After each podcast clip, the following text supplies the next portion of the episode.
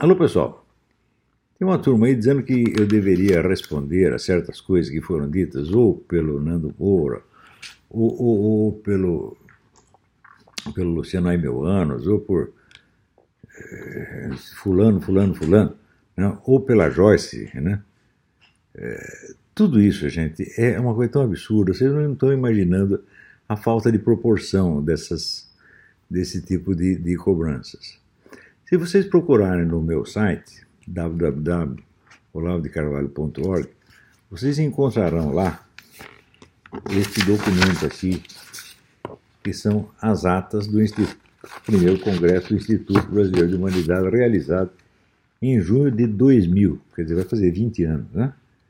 E onde no, vários alunos meus apresentavam teses descritivas sobre cursos que haviam recebido de mim e sobre teorias que eu havia desenvolvido até então. Você tem ali, em 2000, quase que um sistema filosófico completo. Não é e é evidente que nos 20 anos seguintes eu continuei elaborando esse, esse sistema, tá certo? elaborando, aprofundando, consolidando, etc, etc. E, ao mesmo tempo, produzindo opiniões e análises específicas sobre pontos factuais né, de, de detalhe que ilustram métodos e critérios desenvolvidos nesta, nesta ampla obra filosófica e científica anterior. Então, quer dizer, essas opiniões, entre aspas, que eu dei sobre isso sobre aquilo, elas sempre são apenas ilustrações né, de teorias que foram elaboradas muito anteriormente e sem as quais essas opiniões não fazem o menor sentido. Ora, agora as opiniões do seu Luciano Anos, do seu Rodrigo Cocô, do seu Lobostinha, da dona Joyce ou do seu Nando são apenas opiniões que qualquer cidadão tem o direito de ter. Agora, eu vou dizer uma coisa para você: qualquer pessoa que tem um pouco de estudo sabe que é impossível você comparar logicamente uma teoria científica com uma opinião qualquer. Não dá para fazer isto. São coisas que estão colocadas em planos diferentes.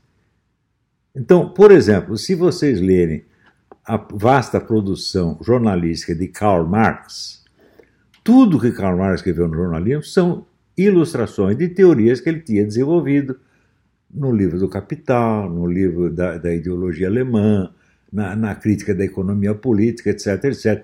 E essas opiniões jornalísticas não são separáveis, elas não fazem sentido fora do sistema inteiro. As minhas opiniões também não, gente. Então, como é que eu vou fazer uma polêmica, por exemplo, com a dona Joyce, ou com o seu Lobostinha, ou Lobostão, como queiram chamá-lo, ou com o seu Armel Anos, com gente que nunca produzir uma única ideia filosófica na vida, porra.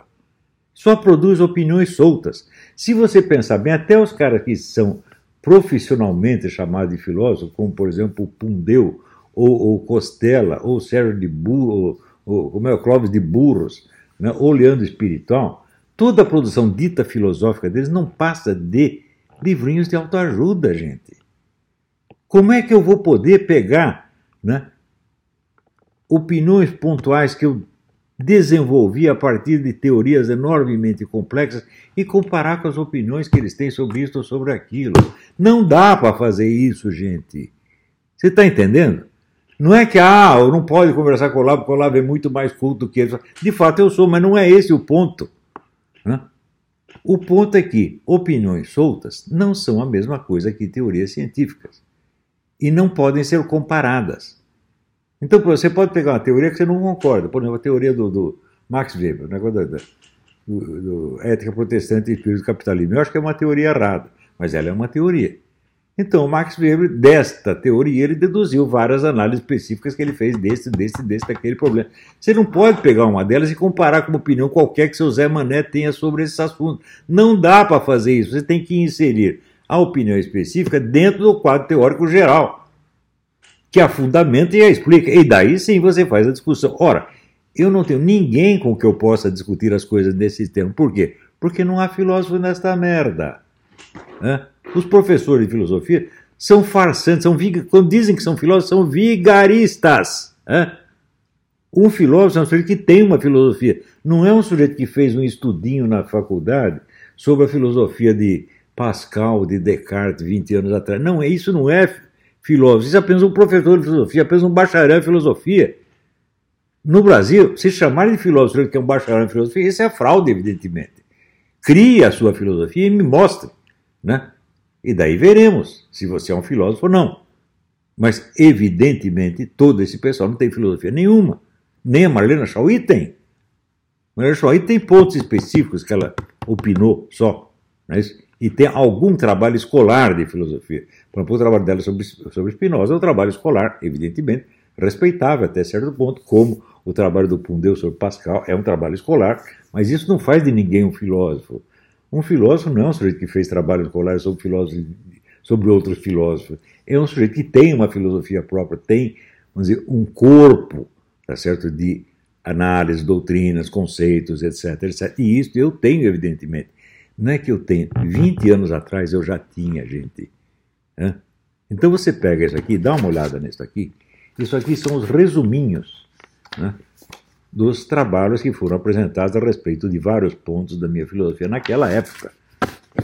Isso 20 anos atrás. Agora, o que, que esse pessoal tem para comparar com isso e permitir, vamos dizer, uma, um cotejo, um confronto racional das minhas ideias? Dizer, não tem nada, gente. Então, por exemplo, não há debate de filosofia política no Brasil, simplesmente não há. Não há e não pode haver. Agora, na ausência disto, cria-se, a imitação, a caricatura, e aparece um monte de gente dando palpite. E as pessoas querem que eu discuta com essas pessoas. Eu não vou discutir com o Nando Moura, gente. Eu não sou palhaço. Eu não vou discutir com a Joyce. Eu não sou palhaço a esse ponto. Hã? Eu não vou discutir com nenhuma dessas pessoas, nem com o Pundeu, nem com ninguém porque nem mesmo aqueles que levam o título profissional de filósofo estão habilitados para isso. Você já viu o meu confronto com Christian Donkey? Não é uma discussão. Eu vou lá, provo que o sujeito é um analfabeto, que não entendeu nada, que é uma besta quadrada e que tem que sair da discussão e pronto, acabou. Isso não é uma discussão. Eu estou apenas tirando da tomada um inepto, um incapaz, um vigarista. Não é a mesma coisa que um confronto de ideias. Eu tive um confronto de ideias com o professor Duguin. Como posso ter amanhã ou depois um confronto de ideias com Antônio Negri ou com David Harvey, mas eu não posso ter confronto de ideias com Pundeu, com a Joyce, com o, o, o Rodrigo Cocô instantâneo, com o, o, o Donkey, com o Jumenstein. Eu não posso com o Lobostinha. Não dá para fazer isso, gente. Tragam-me alguém do meu tamanho para discutir comigo eu discuto. Agora, discutir com essas, sei lá, essas pulgas, eu não posso fazer isso. Né? No máximo, eu posso mandar calar a boca. São pessoas que, na mais sublime das hipóteses, poderiam ser meus alunos. Se evoluíssem muito, poderiam ser meus alunos. Né? E, evidentemente, na aula podemos discutir isso ou aquilo no curso do seu aprendizado. Não, não é uma polêmica, é no curso do seu aprendizado a gente discute alguma coisa. Não é isso? Isto é o máximo que se poderia fazer. A mesma coisa aplica-se a pessoas como esse seu general Mourão. Hum? Perguntam para ele o que, que você achou disso que aconteceu no Chile. Você que responde? Precisamos cuidar dos problemas sociais. Quer dizer, a mente desse homem é, assim, é um monstruário de chavões de mídia e nada mais. Não tem mais nada lá dentro, gente. Não é que eu não gosto dele ou que eu estou contra a política dele. Eu nem sei qual é a política dele. Eu só sei o seguinte: na cabeça não tem nada, é tudo oco. Hã? Agora, políticos são para isso mesmo, para falar coisa oca. E ele está cumprindo o papel dele. Esse pessoal inteiro, todo o pessoal do Congresso, são todos assim. Você acha que eu posso ter uma discussão com o Nhonho? Posso ter uma discussão com o general Mourão? Não posso, gente, não posso. Tragam-me alguém da minha dimensão, do meu tamanho, que tenha a minha consistência. E existe gente assim em muitos lugares, acabei de citar dois, Antônio Negri e David Harvey, né? como tinha o, o, o Dugin, daí teremos uma discussão séria. Porque é a discussão de tem, você tem dois sistemas filosóficos aqui, papá, e várias opiniões deduzidas desse sistema para pontos específicos. Agora, eu não posso confrontar um sistema filosófico desenvolvido ao longo de 30, 40, 50 anos com a opinião que o sujeito acabou de peidar. Ah, eu acho isso, eu acho aquilo. Hã? Ora, o que, que o negócio do, do, do Chile tem a ver com os problemas sociais brasileiros? Não tem nada. Mas é bonito dizer isso. É um chavão de mídia. Então chamam lá o seu, seu fulano, que agora virou 33 degrau maçônico, quer dizer, é um ele é um iniciado. Hã? Ele recebeu a revelação. E o cara diz essa bobagem e todo mundo acha uma coisa importantíssima. Hã?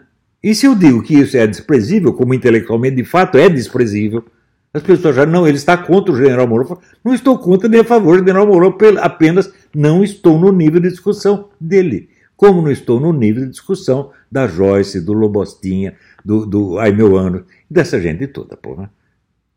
Por favor, quer dizer, um pouco de ordem e de respeito nesta coisa não seria nada mal.